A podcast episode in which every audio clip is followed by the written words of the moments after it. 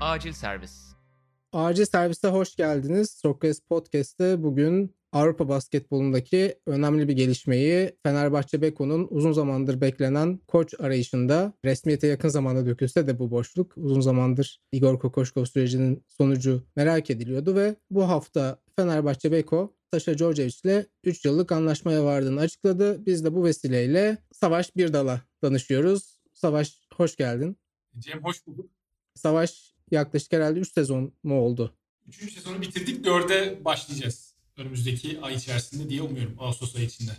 3 sezonunu tamamlamış Şişkauskas Podcast'ta Ersin İleri ile beraber Farklı Kaydet platformunda her hafta Avrupa basketbolunu konuşuyor. Biz de beğeniyle takip ediyoruz. Yeni sezonlarında da onları takip etmenizi tavsiye edip sıcak gündemle konuşmaya başlayabiliriz Savaş. Öncelikle Djordjevic'e gelmeden aslında ben bir Igor Kokoşkov sürecini tekrar değerlendirmek istiyorum. Belki bu dönemde Euro 2020 olimpiyat derken tam olarak bu süreçten uzak kalmış dinleyicilerimiz varsa Igor Kokoşkov öncelikle Dallas Mavericks'te Rick Carlisle'ın ve yönetim içerisinde de ciddi isimlerin ayrılmasıyla noktalanan bir sürecin ardından bu yeni yapılanmanın içerisinde bir yer edinmesi beklenen bir koçtu aslında. Haziran sonunda Jason Kidd head coachluğa getirildi ve yaklaşık bir ay sonra Igor Kokoşkov'un Jason Kidd'in staffinde asistan koç olarak yer alacağı açıklandı. Bu süreçte de ilk olarak sanırım Mark Stein'ın bir tweetiyle başlamıştı Kokoşkov'un Dallas'ta devam edebileceğine dair söylentiler ve uzun bir süre aslında Fenerbahçe Beko'yu bir arafta bıraktı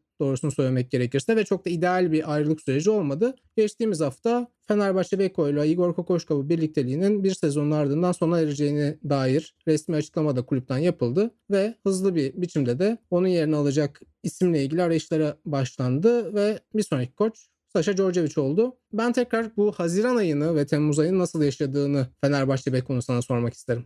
Açıkçası bu işin başının ta CSK serisine hatta daha öncesine de gittiğini söylemek lazım Fenerbahçe açısından. Çünkü Kokoşkov'un bir şeylerden rahatsız olduğu yönetimle yani burada tabii yönetim derken muğlak bir ifade koyuyoruz ortaya ama söylenen Sertaç Bonsuoğlu Fenerbahçe yönetimindeki basketbol şube sorumlusu ve zaman zaman da tabii burada genel menajer Maurizio Gerardini de hikayenin içerisinde devreye giriyor. Bu üçlünün aralarında çok iyi bir ilişki olmadıydı sezonun bir noktasından itibaren. Gergin bir ilişki olduğuydu. Hatta Kokoşkov'un kendi yerine koç bakılmasından da rahatsız olduğu söyleniyordu açıkçası. Özellikle de bu Fenerbahçe'nin sezona 15 maçta 5 galibiyetle başladığı dönemden sonra.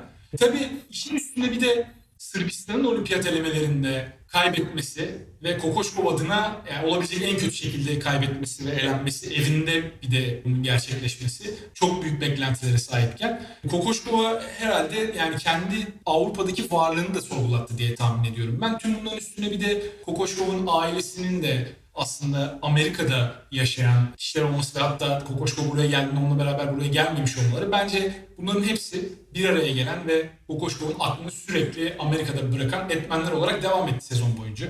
Fenerbahçe kısmına gelirsek işin CSK serisinde Fenerbahçe'nin yani adeta artık böyle topallayarak oradan sonra sezonu devam ettirmesi ve Efes serisinde de aynı şekilde CSK serisinde bu Covid süreciyle başlayan olayların Efes serisiyle de beraber 3 tane alınan arka arkaya ağır mağlubiyet orada da ayuka çıkması ve artık taraftarın da Kokoşkov'a olan inancını sorgulattı bu tabii ki. Bunların hepsi üst üste geldiğinde Kokoşkov'un ben açıkçası bir günde bu kararı verdiğini düşünmüyorum. Yani Kokoşkov'un aklında muhtemelen uzun süredir böyle bir karar almak vardı. Yani aklının bir köşesinde her zaman için Amerika vardı. Ama tabii çıkan haberler de hep o yönde. Doğru teklifi beklediği yönünde. Uğur Ozan da aynı haberleri yapmıştı, paylaşmıştı yanılmıyorsam. Kokoşkov'un hep bir kulağının Amerika'da olduğunu, hep Amerika'dan bir teklif beklediğini söylemişti. E burada da vesile senin anlattığın gibi Luka Doncic'in Dallas yönetiminde artık darbe diyebileceğimiz yaptığı müdahale oldu. Orada Doncic tamamen artık kendi istediği yöne çevirince yönetimi. Kokoşkov da Doncic'in bence Jason Kidd'i istiyordu Doncic. Koç olarak yanlış bilmiyorsam. O kısma, NBA kısmına sen benden daha hakim olabilirsin. Onunla beraber yardımcısı olarak da hücumda Doncic'i çok iyi bilen, önceden Doncic'le çalışmış. 2017'de Eurobasket'te Slovenya'da şampiyonluk kazanmış. Hatta bugünlerde oradan bir diğer aktör Goran Dragic de belki Dallas'ta onlarla bulup evet. buluşabilir. Hiç az bir ihtimal gibi durmuyor çünkü o da Toronto'ya takas oldu yanlış bilmiyorsam. Toronto'da çok devam etmek istemeyebilir onunla. Böyle olunca Kokoşkov için aradığı tüm şartlar bir araya gelmiş oldu. Ya bu noktada suçu kime yıkmak lazım? İhaleyi kime yıkmak lazım? Bizim oturduğumuz koltuktan bakınca bu iş biraz kolay evet. Yani ben de Kokoşkov'a çok kızdım. Çünkü Fenerbahçe ile iyi bir plan yaptı. Kalmayı taahhüt ettikten sonra yönetime yönetimle beraber yani bu transferleri tabii kim yaptı? Kokoşkov mu yaptı? Yönetim mi yaptı? Kokoşkov'un istediği kadro kurulduktan sonra Kokoşkov bu şekilde Fenerbahçe yüzüstü bıraktı. Bunları da konuşabiliriz. İşte bu yandan da bakabiliriz. Ama iyi bir kadro kuruldu. İyi bir oyuncu grubu bir araya getirildi. Geçen sene yapılan hatalar bence bu hatalardan ders çıkarıldı. Önemli eksiklikler kapatıldı. Çünkü Fenerbahçe'nin aradığı iki tane önemli pozisyon vardı. Bir tanesi bir numaradan gelen daha doğrusu gelmeyen katkı Lorenzo Brown tarafından. Hı hı. İkincisi dört numarada Bartel'den hiç alamadığı katkı. İkisini de çok iyi oyuncularla kapattı Fenerbahçe. Belki de piyasadaki bu pozisyonlar için en iyi alternatifleri transfer etti Fenerbahçe. Ya geçen sene burada katılır mısın bilmiyorum. Biraz daha upside ön plana çıkarılarak alınmış bazı isimler vardı. Burada çok net oyuncular. Hem Pierre Henry hem Akile Polonara hem de Devin Booker. Net olarak yani ihtiyaca yönelik ve bunu bu seviyede yapabileceğini kanıtlamış isimlere gidildi diye ben sanki 2021 yazıyla 2020 yazını ayırabiliyorum biraz. Kesinlikle öyle. Geçen sene upside amaçlı yapılan hamlelerden tutan sadece Jean-Pierre oldu. Onunla da bu sene yeni bir sözleşme imzalandı. O da en az yeni bir transfer kadar önemliydi Fenerbahçe için. Tüm bunların yanında bu sene de upside için yine bahsettiğim tarzda bir hamle aslında. Maria Şayok hamlesi yapıldı. Bu sene o işte takımın tabanıyla tavanı arasındaki dengeyi daha iyi kurabilecek hamleler yapıldı. Bahsettiğim gibi Polonara ve Henry hamleleri de kesinlikle takımın tabanını yükseltecek. Euroleague'de ne vereceği belli. Euroleague tecrübesiyle gelen oyuncular bunlar çok önemliydi bu açıdan Fenerbahçe adına. Kokoşkov'un da istediği yüksek tempolu, topun sürekli döndüğü, 5 pozisyondan da tehdit yaratabilecek o izlemesi keyif veren basketbolu sahada izletebilmek açısından da doğru hamlelerdi. En azından kağıt üstünde baktığımızda. Tabii bu açıdan Fenerbahçe taraftarında özellikle bir hayal kırıklığı yaratmış olması çok doğal. Yani ben bundan daha doğal bir şey göremiyorum. O zaman buradan istersen geçiş yapalım. Hazır kurulan kadroya da ufak bir girizgah yaptık. Daha detaylandırırız. Şu anda geldiğimiz noktada evet yani bu Kokoşko'nun seçtiği oyuncular değildi muhtemelen. Bu geçen sezonda böyle transfer operasyonunda özellikle GM'in biraz daha ön planda olduğu Obradoviç yıllarına göre bir hiyerarşi vardı sanırım genel menajer ve koç arasında. Biraz daha Mauricio Gerardini'nin vizyonunu yansıtan bir kadro kurulmuştu. Belki bu sezon da bu böyle oldu ama dediğin gibi Kokoşkov'un biraz daha pozisyonsuz ve hızlı tempolu basketbolu için kurulmuş çok kabaca anlatırsak bir kadro yapılanması var ve bugün 3 Ağustos tarihinde bu kadro Sasha Djordjevic'in eline bırakılmış durumda. Djordjevic'in geçmişindeki oyun profilinden başlayarak istersen bu kadroyla nasıl bir uyum sağlayacağı üzerine de konuşabiliriz. Bir de şeyden de bahsedebiliriz. Yani aslında Kokoşkov'un ayrılık sürecinde sen Ceska serisinden beri başlayan bir karşılıklı hoşnutsuzluk vardı gibi bir izlenim edindiğinden bahsettin. Ama dediğim gibi Jason Kidd Dallas Mavericks ile 28 Haziran'da anlaşma imzaladı ve orada Araf'ta kalınan Fenerbahçe Beko'nun bir şekilde Araf'ta bırakıldı. Dediğin gibi ailevi sebepler de var. Bu işin içinde başka sebepler de vardır ama çok idealden uzaklaşılan ve yeni koç arayışında da elini epey zayıflatan Fenerbahçe Beko'nun bir süreç vardı. Oradaki bir aylık süreç belki de biraz daha sorgulanması gereken bir süreç.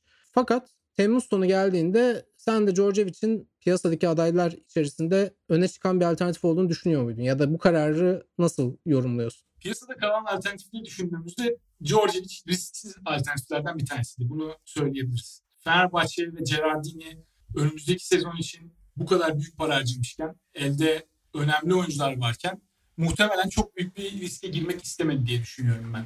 Bu risklerden birincisi bir numaralısı bence girilebilecek en makul risk yardımcı Erdem o göreve terfi etmekti.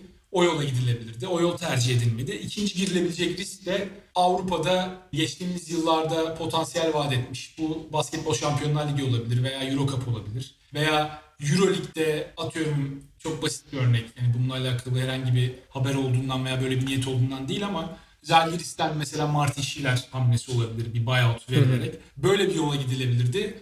Böyle bir yola da gitmeyi tercih etmediler. Bu da bir risk hamlesiydi. Bence Djordjevic biraz bu risklerden kaçınma hamlesi oldu diye düşünüyorum ben. Burada ilginç olan Djordjevic'e 3 yıllık bir kontrat verilmiş olması. Hı hı. Djordjevic geçtiğimiz yıllara baktığımızda çalıştığı takımlar itibariyle yani çok fazla yer değiştirmiş ve 3 yılı bitirdiği herhangi bir takım yok. Evet. Çoğu takımdan da ikinci yılın sonunda ayrılmış veya birinci yılın sonunda ayrılmış bir koç. Hatta ilk yılının ortasında kovmuşluğu bile var yani. Hı hı. O açıdan düşündüğümüzde de Djordjevic'e bu kadar uzun vadeli bir kontrat vermeyi ben çok mantıklı bulmuyorum. Ama bir geçiş dönemi yaşayalım tekrar. Yani Kokoşkov çok kötü bir zamanda bizi terk etti. Biz ne yapacağımızı bilemedik ama Djordjevic de bence bu kadrodan iyi verim alır mantığıyla kurulmuş. Yani o mantık kurulduysa ve bu hamle o açıdan bakılarak yapıldıysa bence 1 artı 1 veya hani opsiyonlu en azından 2 artı 1 bir kontrat daha makul olurdu Djordjevic adına. Çünkü Djordjevic'in geçmiş kariyeri Fenerbahçe gibi bu sezon Final Four hedefiyle benim şahsi düşüncem bu kadro kuruldu. Final Four hedefiyle oynayan bir takımda 3 yıllık garanti bir kontrat almayı hak eden bir geçmiş kariyeri yok açıkçası Djordjevic. Ben bu açıdan düşündüğümde Djordjevic'e soğuk bakmamın en önemli sebeplerinden bir tanesi bu. Yani biraz böyle yani İngilizce'de bir terim vardır ya yukarı doğru başarısızlık yaşamak diye. Başarısız olmasına rağmen sürekli Hı hı. önceki işinden daha iyi iş alma şansı elde eder bazı insanlar. Djordjevic de biraz oyunculuk günlerinin hürmetine biraz o yolda giden bir koç. Çünkü ortaya koydukları aldığı işlerin hakkını veren bir koç değil bence.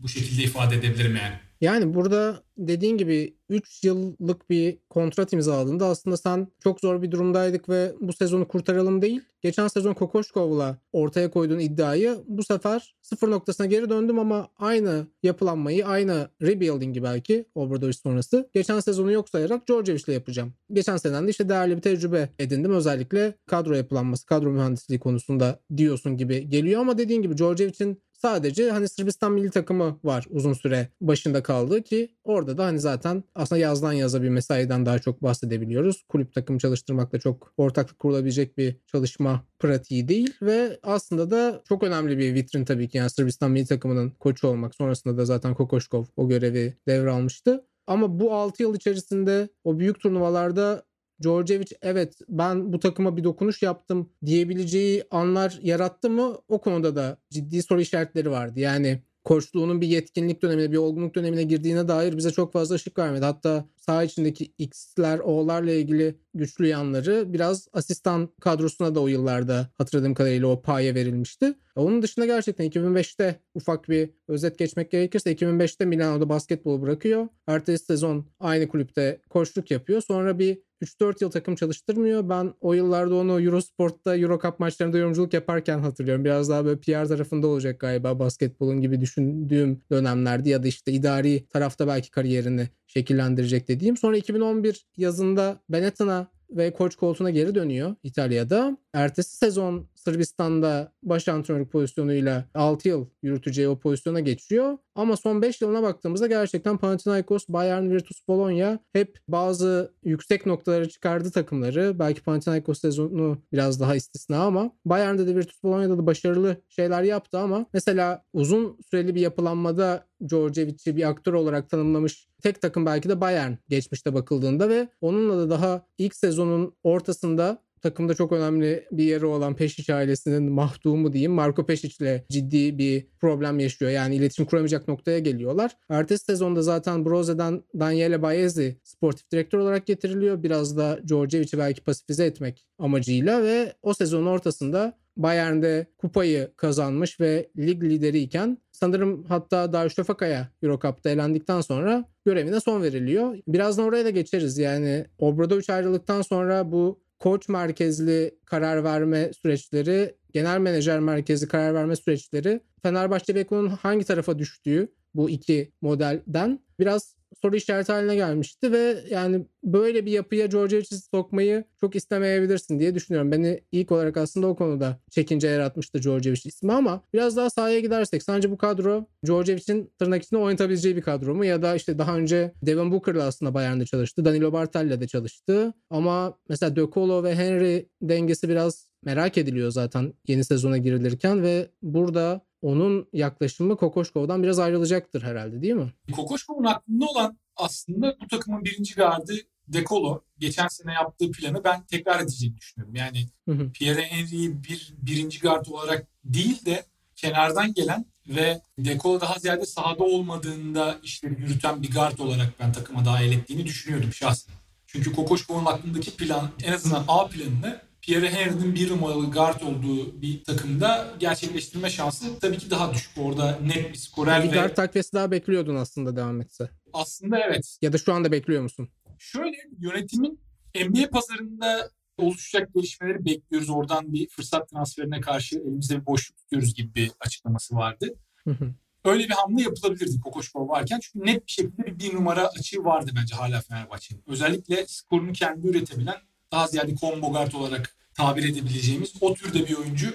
Fenerbahçe zaten 2-3 yıldır bu tarz oyunculardan biraz uzak geçirdi transfer dönemlerini. Hı hı. En büyük ihtiyacı bu yönde olmasına rağmen. O da Efes ile Fenerbahçe'nin arasındaki farkın açılmasının önemli sebeplerinden bir tanesiydi bana sorarsan. Orada Fenerbahçe'nin kısadan yaratacağı o patlayıcı skor katkısını getirebilecek bir hamleye ihtiyacı vardı. Kokoşkov varken de vardı. Şimdi Djordjevic ile ben orada yine bir hamle olabileceğini ama bu sefer farklı yönde daha çok oyunu kontrol eden Djordjevic'in sahadaki böyle bir sağ kolu gibi davranabilecek bir guard olarak bu hamlenin olabileceğini düşünüyorum ama o tarzda bir guard da tabii Ağustos'un 3'ünden sonra biz bu podcast'i şu an kaydediyoruz. Bulabilecek mi Djordjevic mesela öyle birini? Ondan da çok emin değilim. E, mutlaka ben ama Djordjevic'in elinin değeceği bir hamle olacağını düşünüyorum. Çünkü bu kadro tamamen Kokoşkov'un oyun tarzına göre kurulmuş bir kadro. Tamamen Kokoşkov'un isteklerine göre kurulmuş yani diyemeyebiliriz belki ama Gerardini bu kadroyu kendi kurduysa yine Kokoşkov'un isteklerini göz önünde bulundurarak kurmuştur. Yani buradaki en önemli çünkü Done elimizdeki zaten Devin Booker transferi. Devin Booker'ı Kokoşkov'un sezon ortasında istediğini biliyoruz. Yine Sertaç Komsoğlu'nun bu yönde bir açıklaması vardı. Sezon ortası istedik, alamadık, bırakmadılar bonservisi olduğu için dedi Kinki'den. Sezon sonu boşa çıkınca aldık dedi. Booker da çok sorgulanan bir hamleydi. Burada tek rahatlatıcı etmen tabii senin bahsettiğin gibi Booker'la George için daha önceden Bayern'de beraber çalışmış olmaları. Hı hı.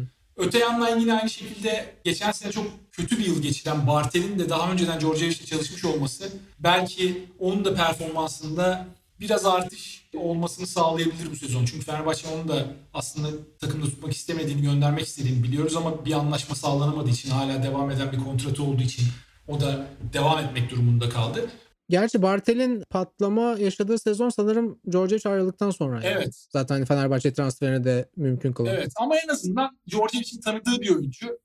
Fenerbahçe'nin Bartel'den beklentisinin de çok yüksek olacağını zannetmiyorum önümüzdeki sezon. Büyük ihtimalle Polnar'ın yedeği olarak kenardan 10 dakika belki Polnar faal problemine girer veya kötü bir günde olursa 15 dakika kullanabileceği bir oyuncu olacak.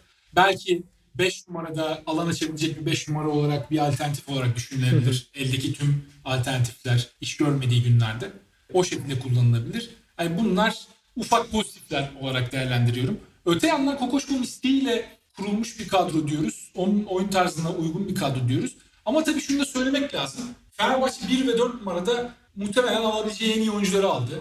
Avrupa transfer piyasasındaki. Hem Pierre Henry hem Akile Polonara ikisi de çok gözlü oyunculardı. Yani Fenerbahçe almasaydı muhtemelen bu iki oyuncu da zaten Henry'nin adı sık sık Real Madrid'le geçti. Hatta Real Madrid'le imza attığı söylendi bir dönem. Güvenilir kaynaklar tarafından söylendi. Bu oyuncular Fenerbahçe ile imzalamasalardı çok önemli takımlarda yine yer bulacaklardı. Bu açıdan Djordjevic'in eline verilen kadroyla artık bir şeyler yaratması, bu kadronun oynayabileceği oyunun maksimumunu alması gerekiyor. Burada ben bir negatif görüyorum, bir pozitif görüyorum. Negatif gördüğüm taraf şu, Djordjevic Sonuçta Sırbistan ekolünden gelmiş. Obradovic'lerle, Ivkovic'lerle beraber çalışma şansı yakalamış bir koç. Obradovic'in, Ivkovic'in ve bunların bir uzantısı olarak Georgievic'in de kafasındaki oyun her zaman için yarı sahada doğru alan paylaşımı, hep spacing diye bahsettiğimiz işte son yıllarda artık kimsenin ağzından düşürmediği bir tabir oldu. Hem NBA tarafında hem Avrupa basketbol tarafında. Bunu temel alarak bir oyun oynatan bir koç Georgievic. Ve elinde bunu oynatabileceği bir malzeme var mı ondan çok emin değilim. Yani Fenerbahçeler yarı sahada doğru pozisyon almaya yönelik Obradoviç döneminden alışık olduğumuz o taşın suyunu sıkmaya yönelik basketbolu oynarsa elinde onu doğru oynayabilecek malzeme yok. Çünkü ne Henry ne Polonara hatta artık kariyerin bu döneminde Veseli hatta Dekolo da aynı sınıfa katabiliriz bence. Hı hı. Bunların hiçbir yarı sahada maksimumunu verebilecek oyuncular değiller. Fenerbahçe'nin oyunu açması tam sahada tempolu bir basketbol oynaması gerekiyor. Kokoşkov'un kafasındaki de buydu. Kokoşkov'un kafasındaki oyun yarı sahada da pick and roll tabanında değil daha ziyade işte handofflar, top uzun elindeyken kısaların topsuz koşular yapması potaya doğru bu şekilde sürekli bir akışın oluşması, e, o motion offense diye tabir ettiğimiz oyuna da biraz benzeyen bir oyun. Biraz ben şeye de benzetiyorum açıkçası.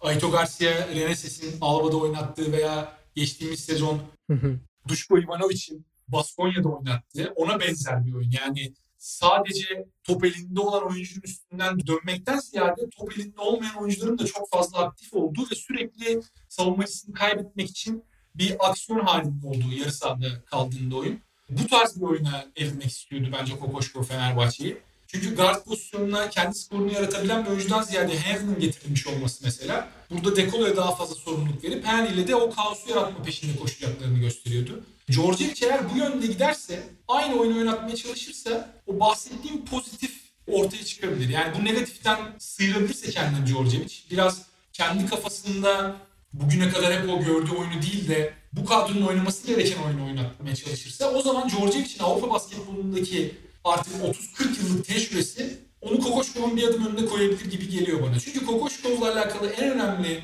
dezavantajlardan bir tanesi Fenerbahçe adına. Kokoşkov'un NBA'de 20 yıl çalıştıktan sonra farklı pozisyonlarda e, Euroleague basketboluna çok fazla uyum sağlayamamış olmasıydı. Yani Kokoşkov'la alakalı benim söyleyebileceğim bir numaralı problem buydu. Çünkü evet çok keyif veren bir basketbol görüyorduk Fenerbahçe'den zaman zaman ama bu keyif veren basketbolun antidotunu karşı takım sahaya koyduğunda Kokoşkov'dan biz karşı bir hamle göremiyorduk. Yani George için geldiği ekol itibariyle baktığımız zaman George o satrancı oynamaya çok daha meyilli bir koç. Hı hı. Ya bu özellikle Euroleague gibi bir platformda 3 yani maçta playoff'ların son bulduğu, Final Four'da bir maçta biletinizin kesildiği bir platformda bu karşılıklı hamleler çok önemli yani. Kesinlikle A planınızı ortaya koyduğunuzda o A planıyla istediğiniz yere gidemiyorsanız o B'yi C'yi ortaya kesinlikle koymak zorundasınız. Ya bu NBA'de de önemli ama yetenek seviyesinin biraz daha düştüğü Euroleague gibi bir ortamda o yeteneğin maksimumunu almak adına bu çok daha önemli olarak görüyorum ben. Peki sence Georgiev'in kariyerinde hani böyle bir dönüşümü spacing temelli bir yaklaşımla bu takımı potansiyeline taşıyabilecek bir hani bu dokunuşu yapabilecek, bu dönüşümü gösterebilecek yeterli veri var mı? Özellikle herhalde Virtus Bologna dönemi en buna yakın bir şey oynadığı dönemdi diye tahmin ediyorum ama senin kadar tabii yakından takip etmedim. Ya da Sırbistan milli takımıyla şampiyonadan şampiyonaya değişen, eldeki kadroya uyum sağlamaya çalışan yapılar görebildin mi? Yani önemli başarıları var ama evet Djordjevic Sırbistan şu basketbolu oynatmıştı dediğimiz turnuvalar benim aklıma gelmiyor. Tabii sana göre biraz daha uzaktan takip eden bir basketbol sever olarak diyeyim.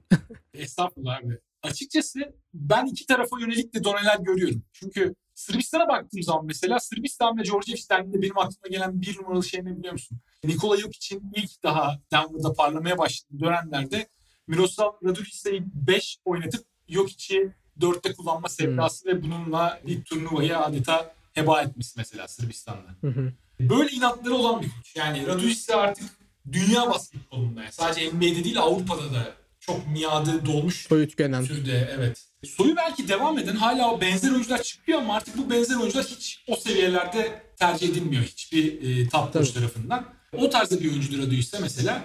Artık modern basketbolda uzunu tanımlayan oyuncu yok içi. O Radulicia'yı kullanmak adına kendi pozisyonundan kaydırıp 4 numarada kullanmış bir koç mesela Djordjevic.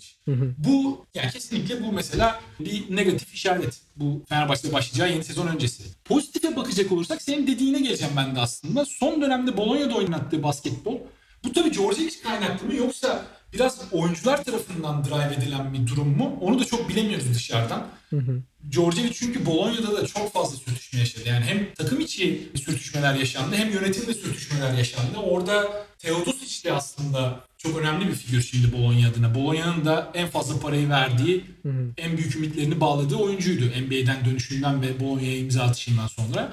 Orada tabii Teodosic'in olduğu bir ortamda başka türlü bir basketbolu hayal etmek pek mümkün değil. Yani Teodosic'in de tercih ettiği odur diye tahmin ediyorum. E sonrasında tabii bir de NBA'den gelen yine İtalya'da önemli bir nüfuzu olan Marco Bellinelli hamlesi oldu. Hı hı. O ikili geldikten sonra oyun biraz oraya evrilmek zorunda kaldı. Ama tabii bu Djordjevic'in tercihiyle mi oldu yoksa oyuncuların oyunu artık zorla oyunu götürmesiyle mi oldu? Onu bilemiyoruz. Tabii bu oyunla beraber mesela bu sezonun Serie A finalinde Final Four takımı Milano'ya, Messina'nın Milano'suna karşı alınmış 4-0'lık ezici bir final serisi galibiyeti var. Mesela bu da çok önemli bir done aslında Djordjevic ile alakalı. Ama tabii son bir seneye değil de son 15 senelik koşu kariyerine baktığımız zaman Djordjevic'in senin de söylediğin gibi aklı çok fazla Sırbistan'da o çok iyi kadroya sahip olmasına rağmen bekleneni veremeyen takımlar geliyor. E, Sırbistan'ın aslında şöyle de ilginç bir durum var. Djordjevic'in yanlış hatırlamıyorsam 3 tane gümüş madalyası var. Ama buna rağmen Djordjevic'in de o kadroyla nasıl istenen basketbolu oynatamadığının hatırlanması Djordjevic'in kariyerine dair de biraz ipucu veriyor bize. Ben bu açıdan biraz Scariolo'ya benzetiyorum. Yani Scariolo'nun da hmm. mesela İspanya basketbolundaki etkisi tartışılamaz. Yani İspanya milli takımıyla yaptıkları, kazandığı başarılar tartışılamaz. Ama Scariolo'nun kulüp kariyerine baktığımız zaman ironik bir biçimde o da bu sene Djordjevic'in yerine gelen isim oldu. Virtus'a gitti. E, onun da kulüp kariyerine baktığımız zaman beklentilerin çok altında. Hiçbir zaman en üst seviye kulüp takımlarında çalışmamış. Yani işte oralara yaklaşsa da çok başarılı olamamış Scariolo'da.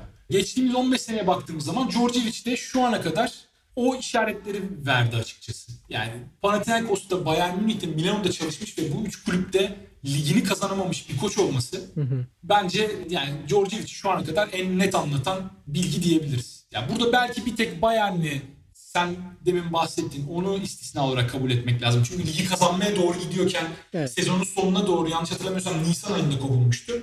Orada belki bir şampiyonluğu olabilirdi ama yine de Panathinaikos ve Milano gibi takımlarda çalışıp dediğim gibi ligini kazanamamış olması. Hadi Bayern'e orada şerh düşelim. Bence Djordjevic ile alakalı aslında bize bayağı bir şey anlatıyor. Fenerbahçe'de Djordjevic'in bunu tersine çevirmesi için elinde hem yeterli malzeme olacak hem de kariyerini artık bu noktadan sonra o gidişatı değiştirebilmesi için çok büyük bir şans olacak Fenerbahçe onun adına. Buradan sonra da yani ben Fenerbahçe'nin de bu şansı vereceğini düşünmüyordum Djordjevic'e. Buradan sonra bir daha böyle bir şansı asla bulabileceğini düşünüyorum. Yani Final Four potansiyeli olan bir takım eğer Djordjevic Fenerbahçe'den de artık kötü bir şekilde ayrılırsa asla bir daha bu şansı Djordjevic'e vermeyecektir. Ya biraz senin söylediğin o kaybederek yükselme durumu hakikaten Djordjevic'in kariyerinde en sert kırılımda bu 2021 yazındaki bu hareket, bu geçiş oldu. Yani sonuçta Bologna'dan evet Milano'yu süpürerek İtalya şampiyonu olarak ayrılıyor. İyi bir noktada ayrılıyor ama e, sonuçta baktığında Panathinaikos'tan beri hep Eurocup takımlarında çalışıyor diyebiliriz. Yani Bayern de o atılımı tam olarak gerçekleştirmemişti Djordjevic oradayken. E şimdi gerçekten dediğin gibi aslında Final Four hedefiyle sezona başlayan ki bunun altını geçen sezona göre çok daha iyi dolduran bir kadro kuran Fenerbahçe Beko'nun bench'ine geçiyor. E, burada ben aslında konuyu biraz şeye de getirmek istiyorum. Djordjevic'in koçluk profili ve kariyeriyle ilgili ekleyeceğin bir şey yoksa yani Fenerbahçe Beko için peki Obradovic sonrasında yeniden yapı kurmak bana biraz şeyi hatırlatıyor. Bir Manchester United taraftarı olarak Ferguson'ın ayrılığı sonrası yaşadıklarımızı biraz hatırlıyorum. Çok zor çünkü yani içinde bulunduğu yapıyı tanımlayan kodlarını yani Fenerbahçe Beko'ya geldiğinde de sonuçta yukarı doğru giden bir projeydi Fenerbahçe basketbol projesi ama Obradovic'le birlikte istikrarlı bir kazanana dönüştü. E, o noktadan sonra geçen sezon çok kritikti ve yani bence Kokoşko'nun saha içinde yaptıklarını tam olarak bir hayal kırıklığı diyemem ben. En büyük hayal kırıklığını bence bu yaz bu süreci idare ederek kesinlikle bence bu süreci de. idare etme şekliyle en büyük hayal kırıklığını yarattı. Fakat şunu merak ediyorum. Yani az önce biraz o konuya giriş yapmaya çalıştım ama Fenerbahçe basketbolu tartışan insanların çok sık uğradığı bir şey olduğunu fark ediyorum. Yani bu transferi Gerardini mi yaptı? Bu transfer Kokoşkov'un transferi mi? Kokoşkov bunu böyle mi istedi? Ya da işte Kokoşkov sezona devam ederken başka koçlarla görüşüldü mü? Yani burada iki tane farklı yapı olabiliyor Avrupa basketbolunda ve senin koçun Obradovic ise yanında Gerardini gibi yine büyük bir figür olsa bile orada evet Obradovic'in istediği oluyor. Yani Gerardin'in doğrudan Amerika bağlantılarıyla yaptığı işte Epe Udoh gibi çok başarılı bir örneği var. Bunun Pierre Jackson ya da Anthony Bennett gibi kötü işleyen örnekleri de var. Ama buralarda bile aslında benim böyle bir oyuncuya ihtiyacım var diyor Obradovic. Gerardin de en iyisini getiriyor Epe Udoh'u ve Avrupa şampiyonuna götürüyor takımı gibi şeyler yaşadık. Obradovic ayrılınca girilen yeni yapıda biraz geçen sezon nasıl gözlemlediğini, geçen sezonki gözlemlerini merak ediyorum ve Djordjevic gibi bir karakter sence böyle yeniden yapılanmaya çalışan, bunu karar verme süreçlerinden ve transfer operasyonlarından özellikle bahsederek söylüyorum. Her ne kadar şu andaki alternatifler arasında öne çıkan bu seviyeleri defalarca tecrübe etmiş hem oyuncu olarak hem koç olarak bir isimden bahsediyoruz ama gerçekten son 3 çalıştığı kulüp Panathinaikos'ta da Bayern'de de Virtus Bologna'da da idari kadroyla yöneticilerle sürekli bir münakaş halinde olan bir figürdü Djordjevic. Yani biraz o zaten oyunculuğunda da oyundan büyük bir oyuncuydu. Hani Barcelona'dan Real Madrid'e geçerken de öncesinde Partizan'la burada o sonuçta atarken de İstanbul'da biraz o oyunculuktaki kibirini diyeyim tırnak içinde kolay kolay bırakamayan bir isim. Yani bunu söyleyebiliriz bence. Son 5 sezonunda da tam olarak terk ettiğini düşünemeyiz. Zaten Virtus'un ayrılma şekli de ortada. Bu konuda bir tehlike görüyor musun? Ya da şu da vardı hani doğrudan bu resmi bir açıklaması değil Obradovic'in ama bir şekilde benden sonrası için bu isim olabilir diye işaret ettiği biriydi Kokoşkov. Erdemcan da öyle bir isimdi ama bu noktada dediğin gibi 2021 yazında o riski Erdemcan'la almayıp Djordjevic'le belki de daha büyük bir risk altına sokmuş olabilir mi Fenerbahçe bu projeyi diye böyle biraz diğer taraftan bir soru sorayım. Hani böyle olduğunu inandığımdan değil ama. Ee, Obradovic kısmından alayım işin. Biraz orada çünkü bahsettiğim bir şey dikkatimi çekti benim de. Mesela Gerardin ile işte Obradovic'in Ekbiyudov'u transfer etme süreci mesela. Yani bu Obradovic'i ve Fenerbahçe'deki kariyeri üstünden genel olarak Avrupa'daki statüsünü anlatan bir şey. Gerardini'nin Obradovic'i Yudoh'u almak adına ikna etmeye çalıştığını ve sonunda zorla ikna ettiğini ve ardından Yudoh'u Fenerbahçe'ye getirdiğini hani güvenilir ağızlardan duymuştum öyle söyleyebilirim. Obradovic böyle bir figürdü biraz da. Yani Obradovic Fenerbahçe'de kovulamayacak konumda bulunan bir koçtu ve bunu Avrupa'da kaç tane koç için söyleyebiliriz? Şu an herhalde yine sadece Obradovic için söyleyebiliriz. Partizan'a attığı imzadan itibaren.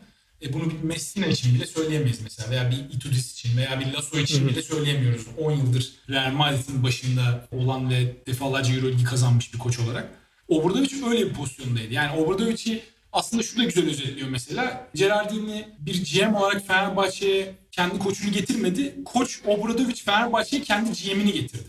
Gerardini'nin evet. Fenerbahçe'ye gelmesi bu şekilde gerçekleşti. Obradovic'in ilk senesi bittikten sonra Obradovic herhalde dedi ki yani benim şöyle eskiden bildiğim şimdi de boşta olan müsait Gerardini var. Onunla da biz iyi çalışırız. Onu bir getirelim dedi. Yönetim de getirdi. Yani burada aslında Obradovic Gerardini'ye o fırsatı yaratmış oldu. Obradovic'in Fenerbahçe macerası bittikten sonra da tabii haliyle ortada senin de orada güzel bir benzetme yaptın. Ferguson United'ı bıraktıktan sonra oluşan otorite boşluğu gibi büyük bir boşluk oluştu. E, Gerardini buraya yerleşti. Transferleri de bence geçen yazın transferlerinin özellikle biraz orada herhangi sorgulayıcı bir mekanizmanın da olmamasıyla beraber transferleri yaptı, koçu getirdi. Sonrasında orada bir koç transferler ikisinin arasında bir uyuşmazlık yaşandı mesela otorite boşluğundan kaynaklı yine. Sezon içinde denkleme Sertaç Komsoğlu'nun da girdiğini söylemek lazım. Yani orada belki GM olarak Gerardini geçiyor. Basketbol kararlarının tamamını Gerardini veriyormuş gibi duruyor ama Komsoğlu'nun da aktif bir biçimde sürecin içinde bulunduğunu yani sosyal medyadan bolca yaptığı paylaşımlardan da görebiliyoruz aslında bunu. Birçok kararda input sahibi olduğunu görebiliyoruz. Orada bu ikinin arasında bir dinamik oluştu. Tabii dışarıdan bizim bunu yorumlamamız zor yani işin içini çok net bilmediğimiz için. Ama orada bu ikilinin oluşturduğu ve altlarında şimdi Djordjevic'in konumlandığı bir güç dinamiği oluştu Fenerbahçe'de. Djordjevic'in senin de bahsettiğin gibi geçmiş kariyerinde bu güç dinaminin içinde üstleriyle yaşadığı çok fazla problem var. Yani bunu Bayern'de de yaşadı senin bahsettiğin gibi. Panathinaikos döneminde de yaşadı. Bolonya'da da yaşadı. Bolonya'da kovuldu sezon içinde. Ertesi gün tekrar başa getirildi. Yani kovulmasından vazgeçildi. evet. Öyle bir durumda kalmış bir koçtan bahsediyoruz yani. Burada ben Fenerbahçe'de kadroya baktığımda bu sürçünü yaşayabilecek oyuncular görüyorum. Yani Veseli'nin yıllardır çizdiği profile baktığımız zaman hem kendisiyle hem rakiple her ortamda kavga edebilen bir oyuncu Veseli. Bunu saha içinde o motoru yakacak bir ateşe çevirdiği zaman pozitif etkiliyor ama kendini yaktığında da bu sefer işler tamamen tersine gidiyor. Mesela Veseli ile ben nasıl anlaşacağını görmek istiyorum George için. Merakla da bekliyorum. Obradovic de mesela Djordjevic'in olduğu profilde çok böyle despot, dediğim dedik ve sert bir isimdi. Ama Obradovic tabii ki Djordjevic'ten ayıran bunun arkasını doldurabilecek çok görkemli bir kariyere sahip olmasıydı Obradovic. Djordjevic'in de çok önemli bir oyunculuk kariyeri var. Hatta Obradovic'ten oyunculuk kariyeri açısından çok daha önde olduğunu söyleyebiliriz kesinlikle. Yani bununla alakalı bir tartışmaya bile gerek yok. Ama tabii koçluk kariyeri açısından baktığımızda Djordjevic Obradovic'in çok gerisinde olduğu için Obradovic'in sergilediği o astım astık, kestiğim kestik tavrı Djordjevic sergilemeye çalışırsa Fenerbahçe'nin özellikle yıldız isimleri bunu nasıl tepki verecek? Hani sen kimsin de bize böyle yaklaşabiliyorsun diyecekler mi? Ben onu merak ediyorum. Ama bir yandan da orada Djordjevic'in geçmişiyle alakalı baktığımızda oyuncularla da çok iyi anlaşabildiğini, sıkı bir bağ kurabildiğini biliyoruz. Yani öyle durumlarda olduğu takımlar da var. Mesela Bolonya'da aslında kovulmasının önüne geçen de belki de takımdaki oyunculardı. Yani Teodosic başta olmak üzere. Hı. Öylesine inandırabildiği kendini oyuncuları pozisyonlarda da bulundu Djordjevic. Eğer oyuncuları kendisine yine aynı derecede inandırabilirse ki o karizmaya da sahip ki bence bunun yine ucu saha içindeki alınacak sonuçlardan geçiyor. Yani eğer Djordjevic oyuncuları iyi bir basketbol oynayabileceklerine inandırır, kendi formülüyle başarıya götürebileceğine inandırırsa o zaman kendi karizmasına ve egosuna da inandırır. Yani bu doğal bir süreç. Fenerbahçe sahada işleyen bir mekanizma olarak ortaya çıkarsa sezonun ilk işte 5 haftası 10 haftası bunun sonucunda bunun doğal sonucu olarak da oyuncular Djordjevic'e mental açıdan da yani psikolojik olarak da veya insani olarak da daha fazla bağlanacaklardır. Ve Djordjevic'in arkasında olacaklardır. Burada Savaş De da önemli bir isim olacak diye düşünüyorum. Yani hem saha içindeki rollerle ilgili Pierre Henry ve eklenecekse yeni bir guard ya da işte Marco Guduric'te bir ball handler olarak onların yetki paylaşımı, görev paylaşımı bir tarafta. Bir tarafta da hakikaten oyuncu yönetimi, insan yönetimi konusunda Igor Kokoşkov'la Sasha Djordjevic geceyle gündüz kadar fark ediyor herhalde. Bunu söyleyebiliriz değil mi? Dediğim gibi çok kritik. Kokoşkov ve Djordjevic de kesinlikle geceyle gündüz gibi fark ediyor. Burada işte Dekolo'nun zaten Obradovic'den Kokoşkov'a geçerken orada Sulukas'ın da takımdan ayrılmasıyla hem takımın sistemsel olarak özgürlüğünün artması hem de Sulukas'ın ayrılmasının doğal bir sonucu olarak Dekol'un üstüne düşen sorumluluğun ve onun özgürlüklerinin artmasıyla beraber Dekol'un da performansının yükselmesi. Bu sezona girerken acaba Djordjevic ile Dekolo Kokoşkov'da bulduğu o özgürlükleri bulabilecek mi sorusunu bana da sorduruyor. Onu da göreceğiz. Yani kadroya baktığımda Dekolo'dan başka o özgürlükleri verebileceği bir oyuncu göremiyorum Djordjevic. O açıdan Dekolo bence aynı şekilde devam edecektir. Ama bir yandan da işte Djordjevic'in oyun stiline yapacağı ufak tefek veya artık kökten de olabilir bilmiyorum değişiklikler Dekolo'yu bir önceki orada 3 senesindeki performansına geri götürür mü? Onu da artık izleyip göreceğiz. Yani burada Djordjevic'in yapacağı tercih de önemli olacak. Çünkü Fenerbahçe'nin kısa yaratıcılığı konusunda elindeki bir numaralı opsiyon ve yerine de başkasını koyamadığı opsiyon Dekolo şu an. O yüzden Dekolo'dan kesinlikle maksimumu almak zorunda Djordjevic. Son olarak Savaş istersen hani kapatmadan diyeyim çünkü 3 Ağustos 2021 herhalde İstanbul tarihinin en sıcak günlerinden biri olarak ileride hatırlanacak bir gün. Seni de çok fazla kuş sesi mart sesi gelmesin diye odamdaki camı da kapattık. Daha fazla bu işkenceyi sürdürmeyeyim. Sohbetimizin girişinde şeyden bahsetmiştin. Yani bu kadro tamamlanmış bir kadro mu? Yoksa özellikle guard pozisyonunda ya da başka yerlerde ufak bir iki dokunuşu olabilecek mi Djordjevic'in? Burada belki yaz ligi kamplar beklenecek. Belki geçtiğimiz sezon olduğu gibi Kyle O'Quinn ve Marco Guduric transferlerinde olduğu gibi bir tane majör hamle belki sezon içine bırakılacak. Bilemeyiz. Ama sence şu anda özellikle Djordjevic hamlesinden sonra bu kadronun en acil ihtiyacı ne ya da önümüzdeki günlerde nereye bir takviye bekleyebiliriz? Kadronun bir ihtiyacı olduğu kesin bana sorarsan. İki tane önemli bir pozisyon var burada öncelik olması gereken pozisyon. Bir tanesi bir numara. Aslında az önce de konuşmuştuk. Oraya bir combo guard ihtiyacı olduğunu düşünüyorum ben kesinlikle. İkincisi de dört numara. Orada genç bir Bobby Dixon arıyor Fenerbahçe bir süredir diyebilir miyiz? Kesinlikle öyle. Orada kenardan gelip biraz maçın dengesini değiştirebilecek. Yani belki iki ucu keskin bıçak bir oyuncu da olabilir bu. Ama artıları eksilerin önüne geçecek Dixon gibi. O tarz bir oyuncuya Fenerbahçe'nin kesinlikle ihtiyacı var bence. Çünkü Dekolo'yu devre dışı bıraktığın zaman patlayıcı skor katkısı olarak şimdi Şayok'un da nasıl bir oyuncu çıkacağını, yani Fenerbahçe seviyesinde, Euroleague seviyesinde nasıl etki verebileceğini, ne seviyede oynayabileceğini şu an bilmeyerek söylüyoruz bunu tabii. Oradan gelebilecek bir patlayıcı skor katkısı bu ihtiyacı azaltabilir. Ama topu yere vuran ve koçun sahadaki dediğim gibi bir sağ kol olarak orada konumlanabilecek bir oyuncu olarak birine Fenerbahçe'nin ihtiyacı var bence. Henry evet Henry çok iyi bir guard ama Henry farklı profilde bir guard. Yani Henry topu eline vereceğiniz ve bana bir şeyler yarat diyebileceğiniz bir guard değil. Henry daha ziyade savunmada rakibi boz, hücumda da aktif ol, agresif ol ve sürekli potaya gitmeye çalış diyebileceğiniz tarzda veya eğer ki bir size avantajı varsa alçak posta kullanabileceğiniz o tarz bir oyuncu Henry. Yani Henry şut üstünden zaten çok fazla etki yaratabilen, rakibe zarar verebilen bir oyuncu değil. Daha ziyade set şutu olan, hani çok yüzdeli atamasa da oradan ceza şutlarını değerlendirebilen bir oyuncu. Burada Fenerbahçe'nin kesinlikle bir combo guard ihtiyacı olduğunu düşünüyorum. Burada tabii Bartel'in durumu da önemli mesela. Bartel ile Fenerbahçe yolları ayırabilirse oraya bir tane 4 numara eklemesi veya 5 numarada oynayabilecek hani 4-5-2 pozisyonu da koturabilecek. Savunmada Fenerbahçe'yi orada bir tık yükseltebilecek.